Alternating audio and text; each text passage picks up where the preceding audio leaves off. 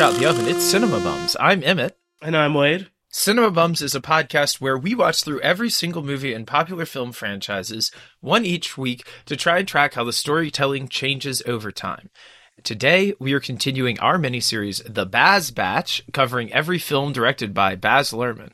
We will fully spoil today's film, Moulin Rouge, but we will not spoil any future entries in the series. Wade, how are you doing? I'm doing okay. I admit I have a cold, as our listeners may hear, which I Mhm. apologize for. But uh, as they say in this movie, the show must go on. Show must go on. And also, as they say in this movie, it's consumption. You're going to die, which is what I'm afraid of. Seriously. Emmett, how are you doing? Doing great. Just hot off this movie, having watched it last night. Me too. And excited to talk about it.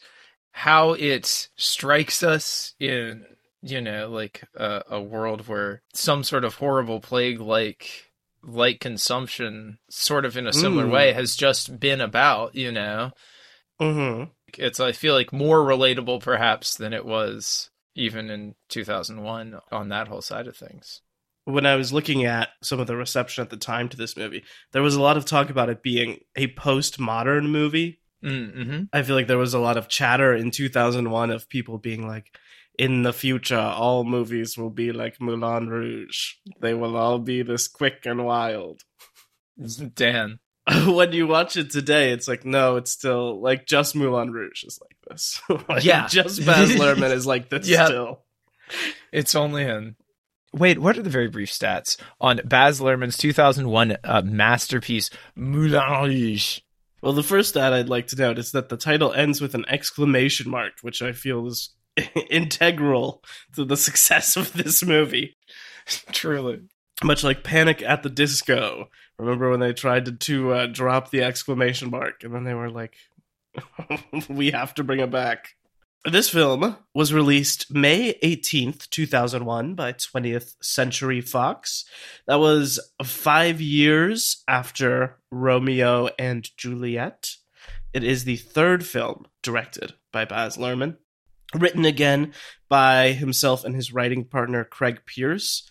This is, I would like to stress, an original musical, which does not happen that often. Obviously, there are a lot of inspirations, but it's not based on a stage musical or a play or a book or anything. Whoa. It's an original idea from the two of them. Much like with Romeo plus Juliet, the score is by Craig Armstrong and the music is produced by the pop producers Marius DeVries and Nellee Hooper. This movie runs two hours and eight minutes. Now, this is something I'd like to talk about because I think we see it with all of our director series, where basically the more successful they get, the less someone is editing them, the more the runtimes start to balloon. So if we look at Strictly Ballroom, an hour 34, Romeo plus Juliet, two hours on the dot, and now here we are at two hours and eight minutes. It's almost as if editing is something that you should do to a script, whether or not there's money on the line. you, you know what I mean? It's like, it's almost like even if money isn't an issue, you should still edit the script. That's This is kind of the J.K. Rowling thing, right? Where if you Mhm. read like Sorcerer's Stone or Chamber of Secrets, they're like actually very tight. mm-hmm. By the time you get to like five, six, seven, she's just so famous that no one will edit her yeah. to the degree they would like an unknown writer, you know, and you've got the 900 page tomes. yeah, for real. Speaking of money on the line, speaking of ballooning, this movie had a budget of $53 million. That is up from Strictly Ballroom's 2 million and Romeo plus Juliet's 14. So he more than triples it for this one. Yeah. That's crazy. Okay, so a word about that. Do you think Mhm. this movie is like obviously you can see where the budget went on that in this movie. But it's like, do you think this movie is three times more visually striking than Romeo plus Juliet? No, and I think that's more of a testament to Romeo plus Juliet True. and to True. Strictly Ballroom, honestly. Because Yeah. I would say Romeo plus Juliet looks like it costs $60 million in today's money. yeah. And I would say the same for this movie too. But I feel like there are more locations in Romeo plus Juliet. Obviously, this one probably has more costumes, is a lot more decadent. I would guess they paid Nicole Kidman more than they paid Leo and Claire combined on right. Romeo plus Juliet. You've got kids as your leads, you know. Right. Yeah, I had the same thought that this does not seem like him unleashed with the budget in a way that we haven't seen before Yeah. it did make its money back and then some a box office of 179 million a hit at the time Mm. positive reviews to 66 on metacritic at the time of release that puts it between strictly ballroom at 72 and romeo plus juliet at 60 it was nominated for eight academy awards including best picture the only time so far that Whoa. one of Baz's films has been nominated for Best Picture. Uh, no Best Director nod, though. Uh, it was also nominated for Best Actress for Nicole Kidman, and it won two Oscars Best Art Direction and Best Costume Design. Oh, well, I would have to agree. Costumes in this are off the chain.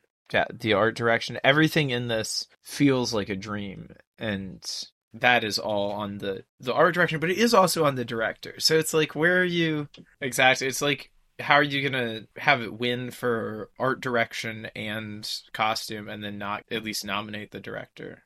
This is such like a singular vision too of a movie, you know, like it's just wild to me that like they could nominate the movie for best picture but not him for best director because it really is hmm. like his movie to such an insane degree. Yeah. For anyone listening at home, Emmett, who has not seen Moulin Rouge, how would you break it down for them? Okay, it's a little difficult. Mm-hmm. but I will attempt. This movie is starts with a framing device that is a sad young writer disillusioned in the year 1900, right at the turn of the century. He is writing the tragic story of how his great love died. Is what it seems is the framing device. Sort of. Mm, Yes, there is a framing device in this. And I wanted to talk about that because I believe I've made my feelings clear on framing devices before. Yeah. This one has a little bit of a leg up because it has young Ewan McGregor with a beard in the framing Yes. device. I yeah, and drinking and drinking absinthe, just like Mhm. glass by glass. I mean, we've all been there. What's your thought on this as a framing device? Here's my thing about framing devices in general. I think almost all of them are bad, but the ones that are good, I oftentimes am like, the movie would still be better without it. Mm, And so that's kind of the question I was wondering about this. Like, they don't make clear what has happened. It's just clear that, like, he is sad and tragedy has happened and he's narrating this story, right? uh huh. But you're not sure exactly what. So I do think that adds some layer of suspense, but I also feel like probably as just like a straightforward narrative, it would be different. Now, here's something I found in the research that I didn't even write down, but I thought was fascinating. That originally Satine, who we'll Mhm. meet in a moment, played by Nicole Kidman, was supposed to have a three-year-old child, Oh whoa. and the framing device would have been Christian, Ewan McGregor's character, telling the story to her child instead of typing it and like telling it to the audience. That's at least more dynamic and like interesting. I don't know if that would make it better either, or still like Yeah. warrant it being a a framing device. Because I agree, oftentimes it kind of for me what it does is it it eases tension. Whenever you have a framing device, it eases tension, and I almost always want there to be more tension. Yeah. So like with this, you, if you know she's gonna die off the bat, you are like, oh, how's it going to happen? But then when you see she has consumption, you're like, oh, she's going to die of consumption at the end of this movie, and then he's gonna be sad. It, it and I think like those are two separate things because if they just played like, oh, she's like coughing, like the slow reveal of her having consumption, like over the course of the movie without the framing device, it is more dramatic. Like, oh, is there going to be like some miracle cure, or like is she going to recover or something, or is it going to turn out to have been something else? You know, like like they're still holding out hope, and then she does die at the end, and it's only in the or last quarter of the movie that you would like know what was up and that she was doomed. I feel like that would play harder, don't you think? Yeah, and also that the last 30 minutes, a lot of the tension is that someone is chasing Ewan McGregor with a gun. Yeah. And then if the movie starts with him like a year in the future being like, here's what happened last year, Oh, yeah. you kind of know that he's. he didn't get mortally wounded at the least. So. Yeah, true. But I don't know. I do. I do still kind of like it. I think that it probably would be better without it. But I think that it's I just think that Ewan does a lot to like sell the movie in general, and it's fun Mhm. having him like with such a different energy there than the rest of the movie. I think is fun too. So there you are. You're you're in this framing device where he's sad. He's right. He's typing away. Cut back to when he first arrived in the Moulin Rouge to go and like be part of the Bohemian Revolution. Wade, what do you know anything about the Bohemian Revolution? Uh, he refers to it as the Summer of Love. Do you Yeah. Do you know? Well, I know that this movie was inspired by this opera Mhm. called La Boheme, Mm-hmm. which is all also all about the bohemian lifestyle, and which the musical Rent, if you've seen that, is directly adapted from. It's Huh. like a modern American remake of La Boheme.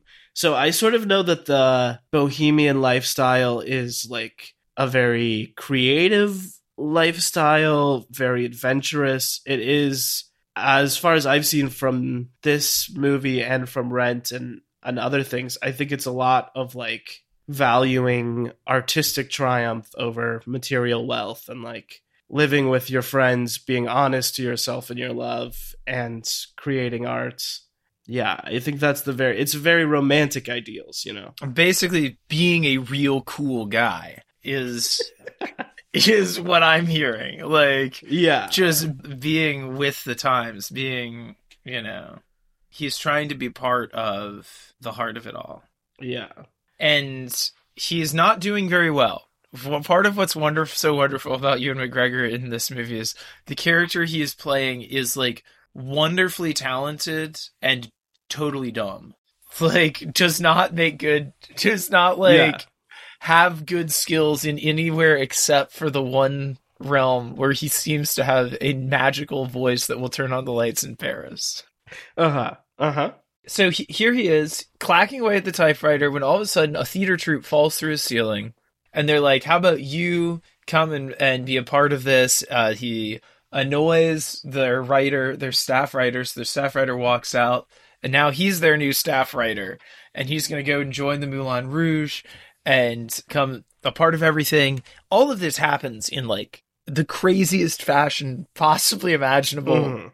just visually and with songs i i think it he's singing the hills are alive with the sound of music from the sound of music but as if he had just been struck with inspiration and invented the song there on the spot which is part of like the wonderful charm of this movie is like watching characters song along these songs that everyone knows in the Uh-huh. craziest and like most out of context weird ways imaginable Yeah. in endless entertainment in that sense. It is a jukebox musical, but it's not so much that a character will sing one song that you know from somewhere else. It is often that a character will sing 12 songs in a mashup at once that you know from somewhere else. It kind of sounds like someone going ham in Fuser, the DJ game, for a lot of it. Yeah. The sequence in the club when they Yeah. first get there is insane. Yeah. I I lost my mind watching it. I I was like, what is this? This is and it works. And it like it sounds good. And it still like sounds good. And it's insane. They're like doing simultaneously doing they're doing Smells Like Teen Spirit and what else? um, the Can Can and Lady Marmalade. and diamonds are a girl's best friend all at the same time and it's like Mm. ah, it is a spectacular spectacular. So here's the, the young kid. He's just coming to the club with the theater guys. They're going to talk to the theater producer, this crazy dude Zidler. They're there, and he sees the beautiful Satine. Toulouse, who's the the theater manager guy, is going to get him to do a poetry reading with Satine to impress her, so that she will want to be in their play, and then it'll get approved because she's a beautiful star. So he sees her there. He falls in love with her at first sight because, of course, he does. You've seen Big Fish, you know the look. At the same time, there's this wacky bit of business where Zidler is trying to get Satine to sleep with this Duke so that the Duke will give the Moulin Rouge, will like basically back the Moulin Rouge and like their next big show, the Spectacular Spectacular. So as he's like, you know what you're having to do in this whole crazy sequence where she's doing like a quick change under a bunch of girls' dresses, and he's like down there like coaching her through this. He's like, "This is the one you have to sleep with," and they pop up, and she looks out, and he's like, "It's the one that Toulouse is waving a handkerchief at." She pops up, and she sees uh, Ewan McGregor because the other dude was just waving a handkerchief at him. Now he has to run over and grab it from the other dude. And in this wacky bit of business, she mistakes them. She sees Ewan McGregor, thinks he's the Duke. When he goes up for a poetry reading, she thinks he's the guy she's supposed to seduce so they can get the theater backing that they need. Ensuing much hilarity, the Duke basically walks in on this eventually, and the tension. I mean, that scene is wild to me. The things that are going on in, in that whole like 15 minute sequence, it goes from this comic thing where where she thinks that she's trying to seduce him and he's like thinks it's a poetry reading in an audition and then he is like actually struck with inspiration and sings this beautiful but sings this beautiful song to her and then the duke pops in. There's this whole bit of him like trying to escape and her then singing the song back to the duke wildness. Yeah. finally they perform the spectacular spectacular dance which may be my favorite thing in the entire in the entire movie. It's so good. They sell the duke on the show. Duke's like all right i'll back it. I need to like have the deeds. They're like okay duke's gonna back it uh ewan's gonna write it. Then there's this long thing where the duke is trying to sleep with satine. Satine is in love now with ewan's character christian. Hmm they're writing a play that is also that story so that the story that you're seeing is also the play that they're performing the play that they're performing for the duke and is like happening right under the duke's nose is basically Right. like waving it right in his face everybody's performing it and everyone in the company knows that it's about like what's going on. And like only the duke is blind to it. Um but it's set in india and it's about an evil maharaja and there he's like going to steal the courtesan but the young like penniless uh sitar player is going to come along and save her. But it's like the exact you know it's the exact thing that's going on. So as all of this kind of like intrigue is going on the duke is getting more and more impatient satine keeps standing them up but then there's a force working darker than jealousy and more powerful than love consumption which is killing satine. So she's dying. Theater manager not honest with her about it. He's like the show must go on. What happens? There's the crazy roxanne dance. I mean that's just a deeply affecting sequence on all all counts. That part is so great. So we've talked about the structure of the Baz movies, how they normally start fast and then slow down at some point. I would Uh-huh. say that this movie is like all gas, no brakes, pretty much up through the end of Roxanne, which is about an hour and a half into this two Yeah. hour 10 movie. yeah Then there's kind of all this other back and forth business between the Duke and Christian where the Duke sort of realizes what's going on and is trying to like take back control over Satine. He threatens Mhm. Christian. This for me maybe goes on like one or two back and forths too long. Like there's a lot Yeah. of flip flopping for Satine between the two of them. Obviously, she never likes the Duke, but there are like reasons to protect Christian, to protect the Moulin Rouge, Mhm. that she would side with him. And then it all builds back up though and culminates in the last 20 minutes strictly ballroom style with the performance of the actual spectacular spectacular on opening night. Yes, which they are doing. Christian has been banished, so he's like been threatened for his life, but he doesn't know that's what's happened. Satine has like told him to just go, um, and he's enraged and upset, but he decides to come back at the last minute in really a pretty cruel move to like pay her yeah. for all the times that they slept together because it was not because it wasn't real because she's like left him for the duke because that's what he thinks has happened. Like sneaks backstage manages to do it but meanwhile the dude who's been tasked to kill him if he sees him also sees him and Toulouse, who is Christian's best friend in this whole thing, that Christian I think doesn't even maybe realize, is like right trying desperately to like stop his friend from getting killed, like chasing him around backstage, chasing the dude with a gun, and there's like this absurd sequence, much like like the slapstick sequences at the end of Strictly Ballroom, over like the gun just like going everywhere.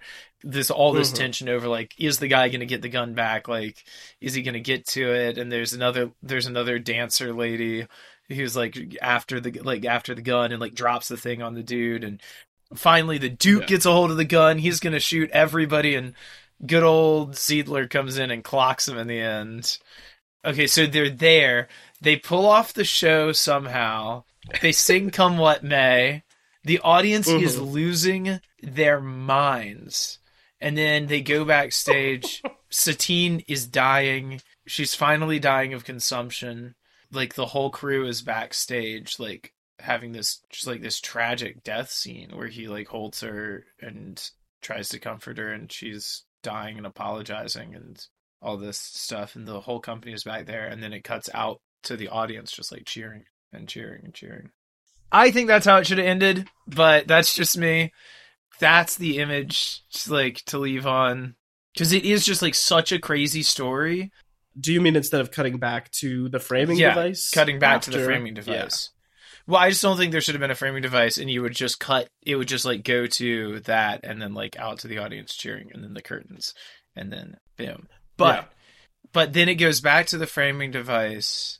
Basically, he's distraught. He's drinking drinking his life away and then eventually he just like kind of comes to out of it just in time and starts writing about it and like is back around to where we see him at the beginning and then it ends it's a bleak ending still it is a bleak ending yeah no it doesn't get better which is why i think it should have ended sooner because it is like such a mm. shockingly mm. sad ending and then just like boom and then just like hit people with that and then leave because it just like actually i think it makes it even sadder when you just like see him still miserable like a year later writing about it and like the Moulin Rouge just shut down and like yeah. Talking about the ending, just in that last sequence, I want to say like there's some amazing camera stuff going on. Mm. First of all, all of the like bodyguard chasing Ewan. There's like literal Scooby Doo shots of the bodyguard like creeping behind him. and chasing him around. But specifically, um, the framing of like the gun falling into the crowd as the Duke is leaving, and then like the Duke turning around and seeing the gun, like all of the blocking and like the frame composition of that stuff is insane. Like so good. Top tier level stuff. Yeah.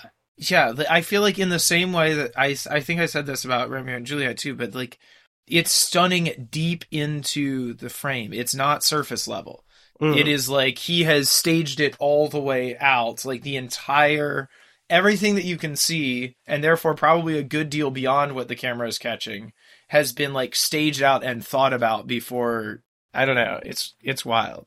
This is also really the start for me of like just being like, how do they make these movies? You see it a little bit in the party scene in Romeo plus Juliet.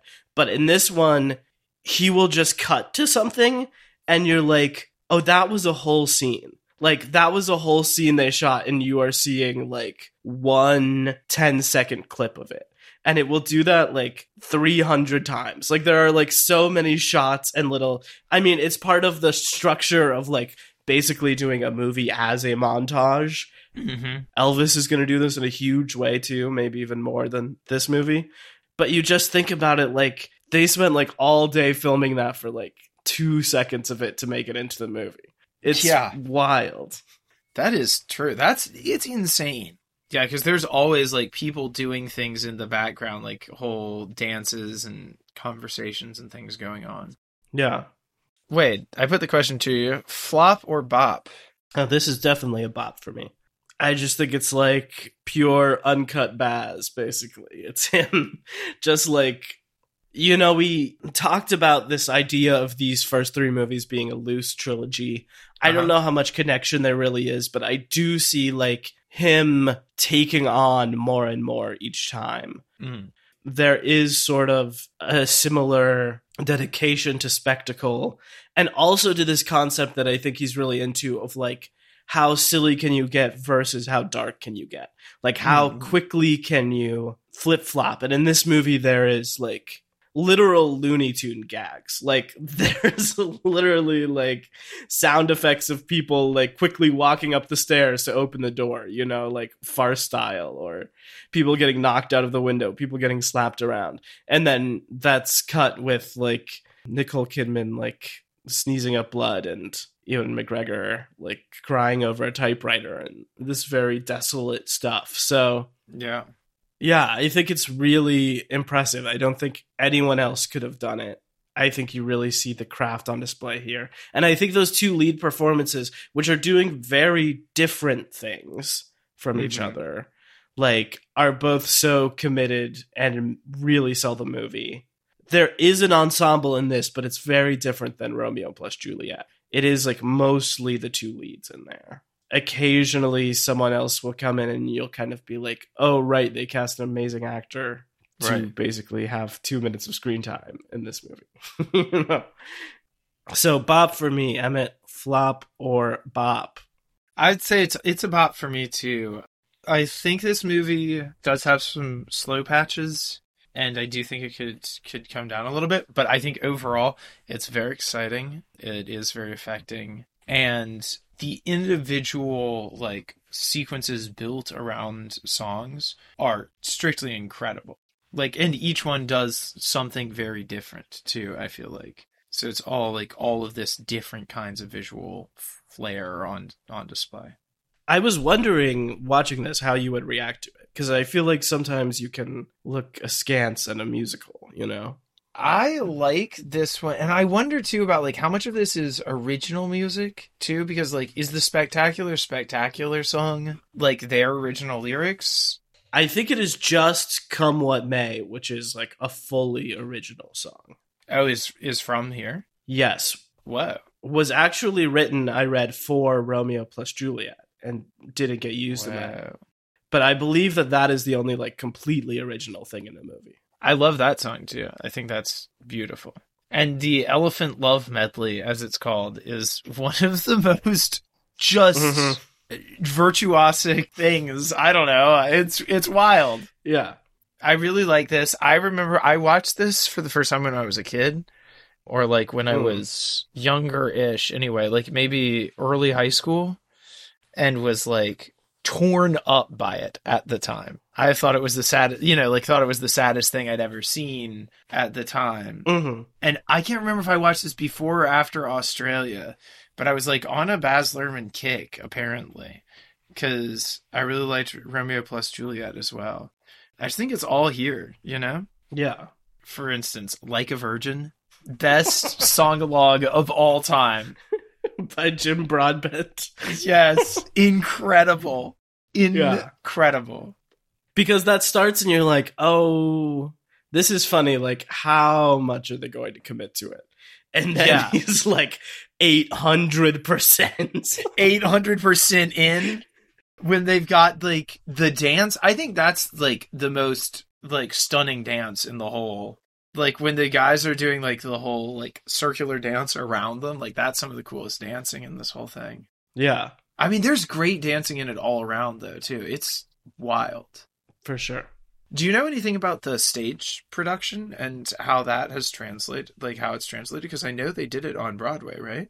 Yeah, I actually saw it earlier this year. No kidding. Yeah, M- Moulin Rouge the musical. It's called. Uh, it was written by John Logan, and it premiered on Broadway in 2019. Won Best Musical at the Tonys that year. It's still on Broadway, so uh, if you're ever visiting New York, listener, you can check out Moulin Rouge the musical at least at this current time. I saw. It, I liked it a lot. It's much more different than the movie than you would first suspect. Hmm. Even watching the movie, having recently seen the musical, I was kind of like, "Oh, I, I've I've kind of seen this recently." And then as it went on, I was like, "Oh no, they're very different." Oh, huh. They are a lot of different songs. A lot of the medleys have modern pop songs, like Uh, 2010s pop songs, put in place of some of the ones there. I'm sure it was also a nightmare to license. I read that uh, Yeah. I read that it took Baz, I think, two and a half years to get the rights to every song he wanted to use in this. Damn. The musical, well, it's hard because, like, it has to be a much more traditional thing, you know? So it sort of has to rely on, like, what you can achieve on stage. And there's more of a focus on the side characters, Mm. which is sometimes fun, but I don't know. I definitely liked the movie more than the musical, even though I enjoyed both of them. The ending, like the second act of the musical, is also very different than the movie. Oh, huh. I think maybe to try and get away from some of that really harsh stuff that we were talking about. Yeah. In the musical, they're both performing in the show. The Christian is the male lead of the show Uh huh. and there's this whole business where like they kill themselves in the show and they're going to kill each other in real life on opening night. And that's sort of like the drama at the end. And then there's all this other stuff with it. So Wow. the other thing i would say is that Zidler is like much more of an antagonist malevolent um, presence in the musical than i think broadbent plays him in the film. See, I think that's like one of the most interesting performances in the whole show because he's like such a dirtbag, but he is also likable and is very fun. Every time you see him, you're like, "Ooh, I want more of. Him. I want to see more of him on screen, like more of whatever silly thing he's doing." Which Mhm. I think is good because it makes you, the audience, complicit in like all of that, which I think is like kind of already a little bit implied. I think you get where he's coming from a little bit more in this one. You also see like how much he is doing to protect Satine and not just to protect the Moulin Rouge, you know. Right. Yeah. He also has like a character that is maybe his wife. There's like a woman who is often with him who I think is a silent character, but I feel like that also helps because she is like a really compelling screen presence too and is just sort of giving knowing looks to everyone like throughout the whole movie Mm-hmm. There's another character i think one of the actors the guy who saves satine at the end of roxanne who's kind of Uh-huh. like that too who like i'm not really sure what his character is but he's like there to give reaction shots and and Yeah, get involved in exactly. the background throughout most of the movie and he's very compelling as well you can flesh that stuff out a lot easier in a movie than on stage i think Yes. Same with the dancer who like spills the beans to the Duke. She is a presence in this movie, even though I think that's like her only real line. she is actually much more of a character in the musical Oh, really? she is basically like the second female lead in the musical. Yeah. There's much more of all this jealousy between her and Satine. And when I saw it, it was Aaron Tveit and Natalie Mendoza was playing that character, who is in the movie too as one of the dancers, and then was in the musical. Yeah, the movie does a good job of you basically getting the gist of who everyone is without taking too much focus away from the lovers. Yeah. Is there any other behind the scenes drama we should get into? I guess we should say the Moulin Rouge is, in fact, a real place. Uh-huh. It was a real cabaret house in Paris. It was opened in 1899 by Charles Zidler. It was where the can can was invented, and it did burn to the ground in 1915. But it was a real place, and as we said, Baz was inspired by the opera about it, as well as his love of Bollywood films. Remember us talking about that him Oh, growing yeah. up watching the Bollywood films. That's there in the musical they're making a lot. Yeah. And also, he said the, the Greek myth Orpheus and Eurydice Ooh. which when you were talking about Ewan not being good at anything except singing, that reminded me a lot of Oh. Orpheus and Eurydice too.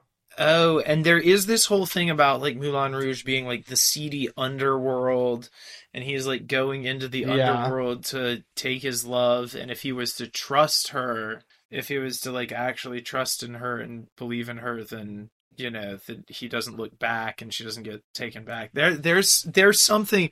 I I I see where there's uh, Baz oh, themes. Aha!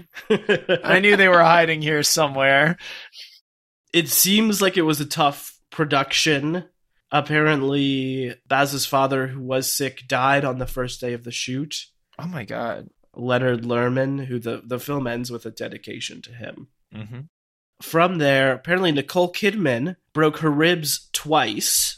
Once while getting into a corset, and once while being lifted up in a corset, and then broke her knee while falling down the stairs in high heels while filming the Diamonds Are Forever number. I read an interview with Baz where he was like, Yeah, actually, a lot of the close ups on her face in this movie, she is like literally in a wheelchair. Wow. Well, they're filming all of that because she broke her knee at the end of the shoot. Jeez. She gave her life for that role. And honestly, I mean, I bet there's some people in the academy who who heard like, "Oh, she got hurt." And then they saw the movie and she was like, she's coughing up blood. And they were like, oh, they actually used the scene where she was coughing up blood. That's real acting. She's getting an award. Yeah, that's what I was going to say. Like, that's why she gets the best actress nom, is because Yeah. they have the narrative about how much work she put in for it, you know. Mm. Damn.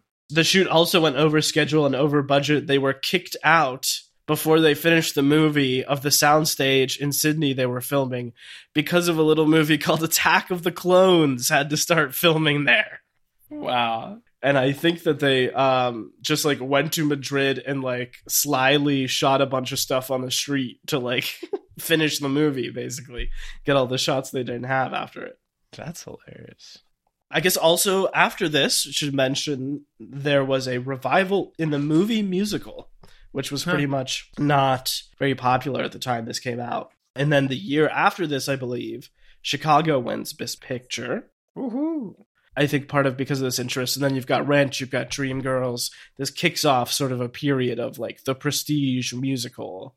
That's so cool.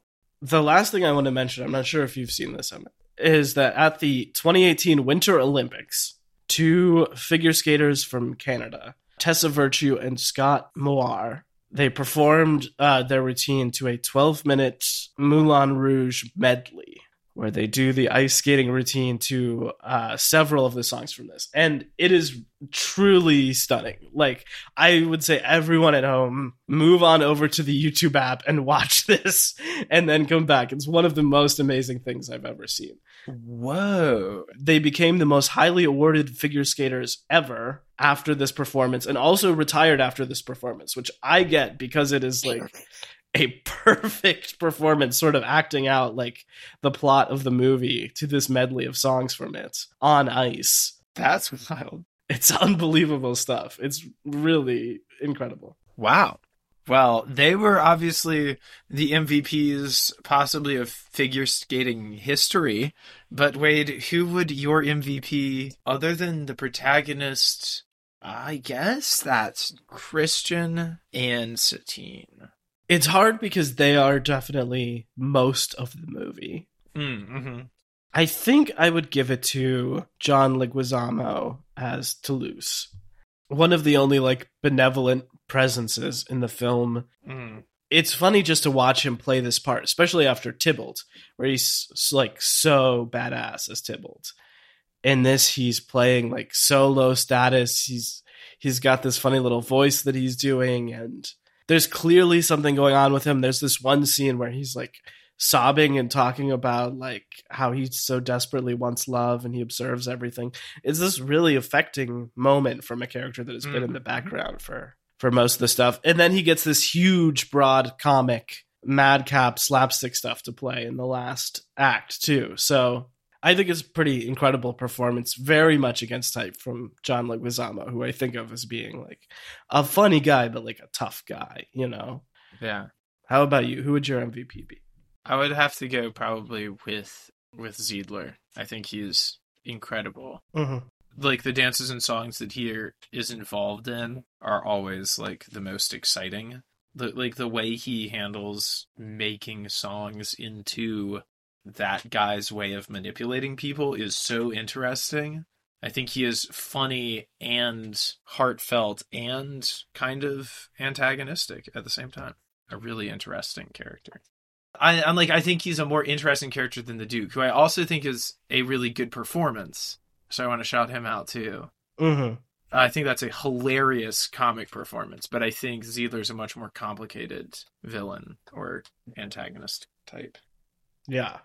Should we spare a word for Ewan and Nicole before we move on? I mean, what do you think of his performance here as opposed to other early work?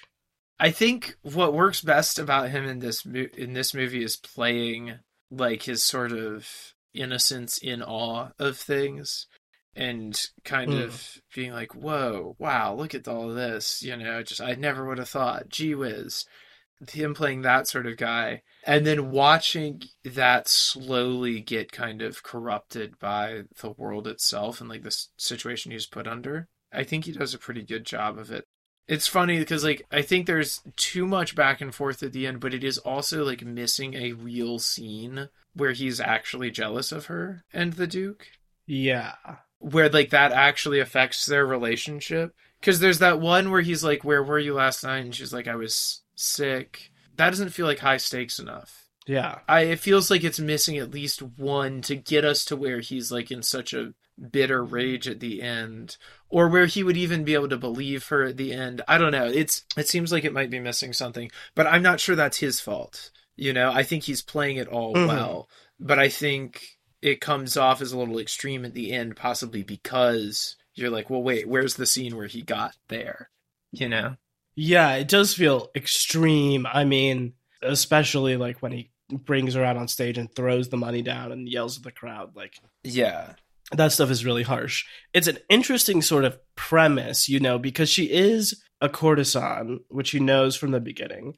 Yeah. One of her jobs is to sleep with people, like mm-hmm. literally for work.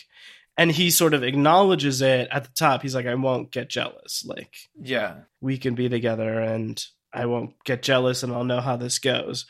And that's part of that whole bohemian thing as well. It's like nobody has you know ownership over anybody else sort of thing but then sometimes you say you won't be jealous about something and then you do get jealous yes like that is a very human emotion too yes you know? that's also a very real thing yeah so i do i get it and i feel like i have more sympathy for him than characters in similar predicaments in other stories uh, mm-hmm. i do think it gets a little too extreme at the end for sure her performance, I just think is incredible. I think she is giving it all, right? Like, I think that her and honestly Broadbent are like so tuned in to Baz and like hyping it up to 11, especially her first scene, like the long scene in her dressing room where she's mm-hmm. playing all the different stuff.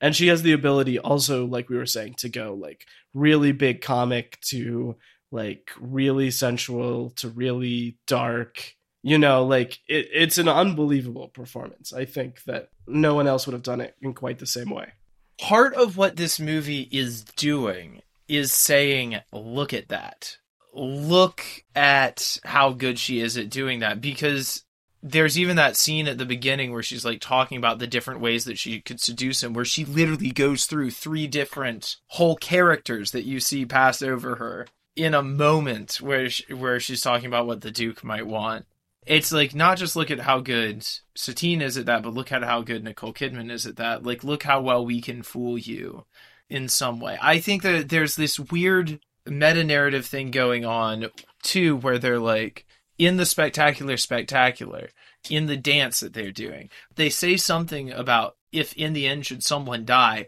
there's a gasp and a brief take to the audience and then cut back away into stuff happening again. And it's like, we're going to tell you somebody's going to die and it's still going to be a spectacular spectacular you know you know where else she does that that switching thing you're talking about that i was just thinking of where in the northman Ooh.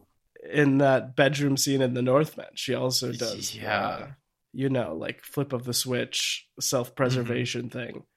Yeah, I don't know. And there is all this business of like her wanting to be like a real actress, which I think she plays well. I don't.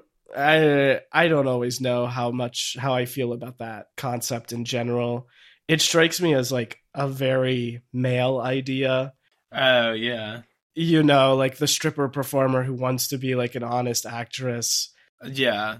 It, I don't know. I feel like it's like a little moralistic just inherently Mm-hmm. in sort of ways, but I think she plays it well. And it's like, look at how much you're doing already. Like, she is a real actress, like, and all this stuff in her real life. She Yeah. just doesn't think it because of the role she's playing or whatever.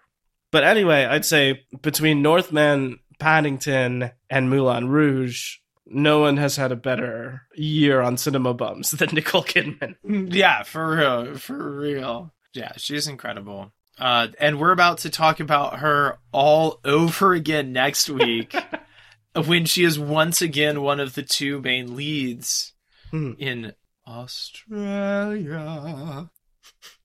Incredible. what way do you have any other final thoughts about this film? Uh, we see him doing the Raimi cam at one point. The uh, Evil Dead like camera is a character running up. You see that like going through the town a couple times and like running up to the theater on opening night. I think that stuff is pretty interesting. I don't know. I think it's a really accomplished movie. I was really glad to rewatch it. It strikes me as sort of that Romeo plus Juliet is sort of like the epic tragic love for 15 to 25. you know, Uh-huh. like that period Uh-huh. of your life. And this feels like a little more mature, like more of a like 25 to 35 like Yeah. epic tragic love story. For sure. It's like a different take on themes that he's tackled before, but he's doing it in such a way that makes it still feel really fresh. I don't know. Any final thoughts from your side of it? I think this movie is very fun, but again, I'm not sure where it's going at the end or like what it like Hmm. what it means that like at the end he's writing cuz he already wrote the story that they were in when he was writing the play, you know what I mean? Yeah. It's like he already's actually already written the story of their lives. hmm You know, and I don't know where it gets us and that the Moulin Rouge is like closed down and everything, but that didn't happen until 1915. So it's not like it was a failure because of them or in that moment, you know, like Yeah. burned down 15 years later because of probably some electrical problem, you know. I I don't know. I I'm left with a with a question mark about it in a kind of on the kind of critical sense. But in terms of just like sheer joy of viewing and like technical masterpiece, all of that stuff, I, I love it. I think it might be a bohemian ideal too, because I'm pretty sure that Rent also ends with several members of the group dying and then mm-hmm. the main character like making a documentary about their lives. Oh, interesting. I wonder if that's there in La Boheme, if that's how the opera Yeah. ends too. But I agree, it feels like a final twist of the knife that's missing. Yeah. Well, are you ready for our quiz? I hope I'm ready. I think this is going to be a pretty good quiz. I hope. The theme here is much in line with Baz's work. This is pulled from two lists Golden Globe nominated romantic tragedies and romantic teen tragedy movies. okay, okay. Both lists of which feature both Romeo plus Juliet and Moulin Rouge. So here's 10 movies from that list that are not directed by Baz. Okay. First up, it's a 2005 romance drama. Think prestige, Okay. Think famous actors, maybe like kind of as they were starting to get famous. Think iconic cowboy movie. Okay, I was thinking that it could be Brokeback Mountain. It is. before the cowboy hit i want to say but then i was i thought that was a little bit later than 2005 there it is. Brokeback Mountain, number one. Next up, we have got a film from 2007. Okay It is based off a book. It stars Keira Knightley and James McAvoy. Mm. oh i believe this is atonement That is correct. Nice work. I have never seen Atonement, although I watched Pride and Prejudice for the first time earlier this Oh. year. and Really liked that. I think that's more like romantic comedy, though, right? It's not as tragic. That is true. I think it's the same director for both of them, though. Uh, next up, we've got a World War II film starring Ralph Fiennes and Juliette Binoche uh, and Willem Dafoe. It's from 1996. Think adult drama that you've always heard people talk about but have never seen. okay. Yeah, it sounds like that. I think it won Best Picture Okay. that year. Wow. Hmm. The English patient? That is correct. Nice pull. nice pull, my guy. Wow. Incredible. You just led me right there. This next film should be a little bit easier. This film is too big to sink. It is by a classic uh, action director turned romantic drama auteur in this. Uh, wait, what year was it? 1997 film. I believe this is another French film, Titanic. That is correct. That is correct. Uh, next up is actually another French film. Um, it's from 2012. Um, it clocks in at a formidable two hours and 38 minutes and features a sad child staring at you from the cover. Mm. It is starring Anne Hathaway. Oh, another Baz favorite, Hugh Jackman, Russell Crowe. I believe this is Les Mis. That is correct. That is correct. Nice work. Next up, we have got the 2016 drama romance.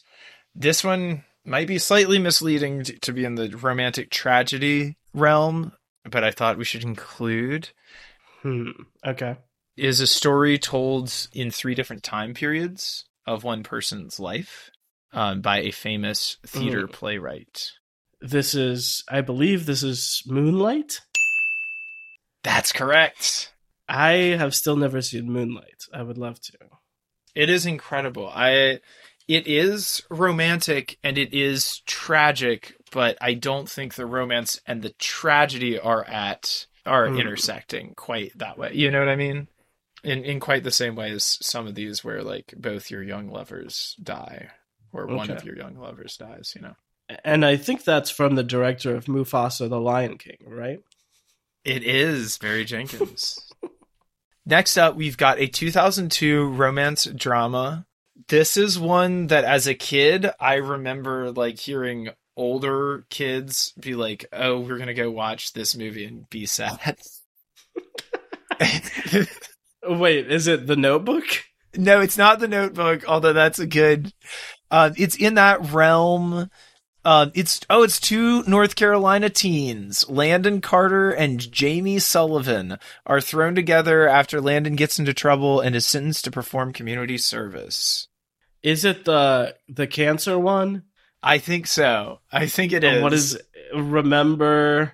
you're you're me, close? Remember the walk. Oh yeah, you're you're Remember the Titans. you've got most of the A walk to remember.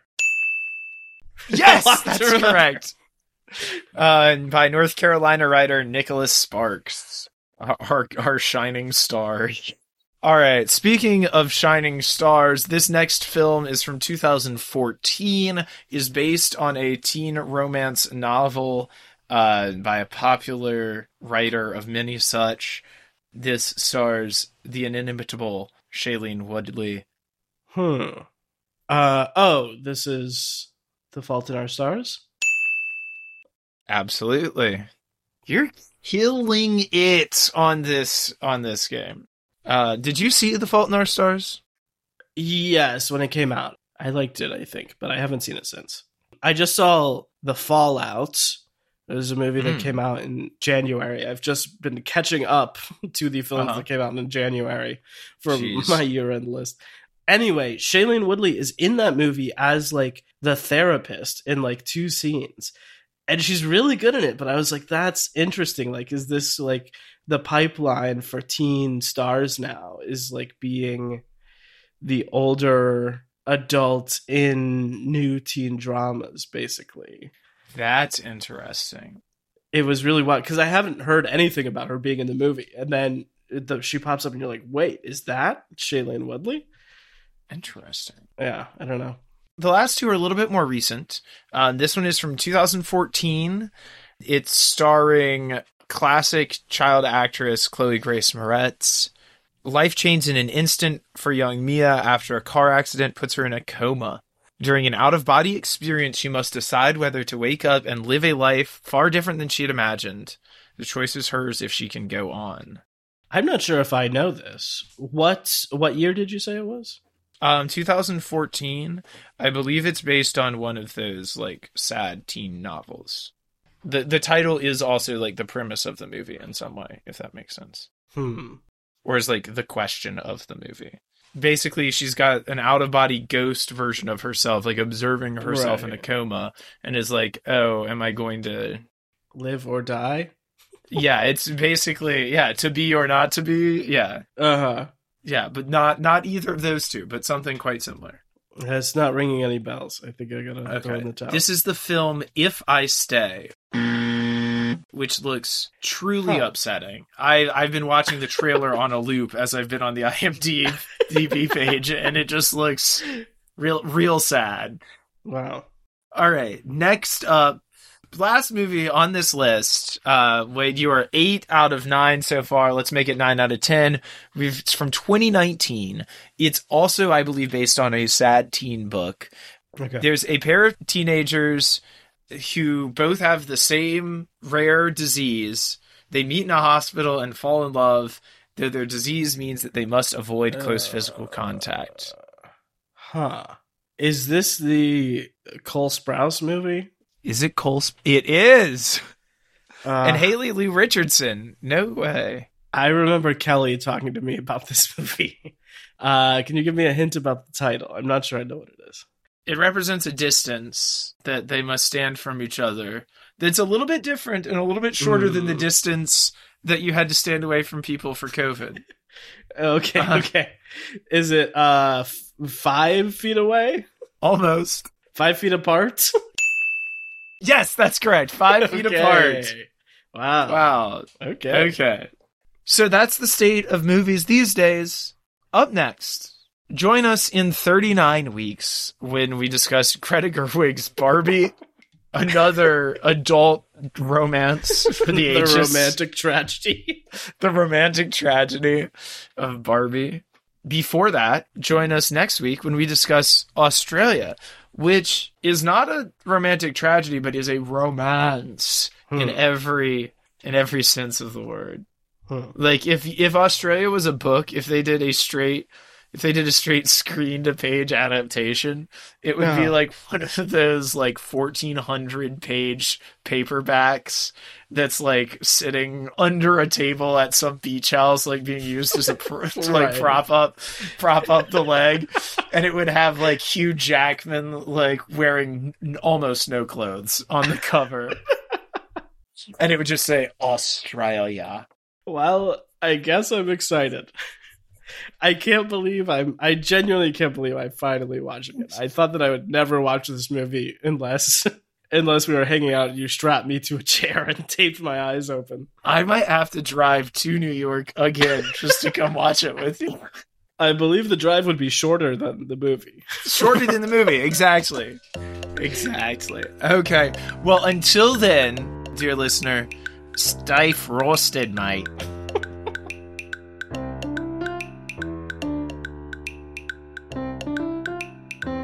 Cinema Bums is a production of DKG Podcasts. It is created and produced by Wade Lawrence Holloman and me, Emmett Temple. Wade also edits and mixes the podcast. Our theme music is by Zane Holloman, who you can find on Bandcamp, and our show art is by Autumn Beckner. Our social media is managed by Laura Bennett. If you like what you hear, please tell all your friends and leave us a five star review on Apple Podcasts, the two best ways to spread the word about our work. You can also follow us on Instagram at CinemaBums or email us at cinemabumspod at gmail.com. Don't flake on us. We'll be back next week.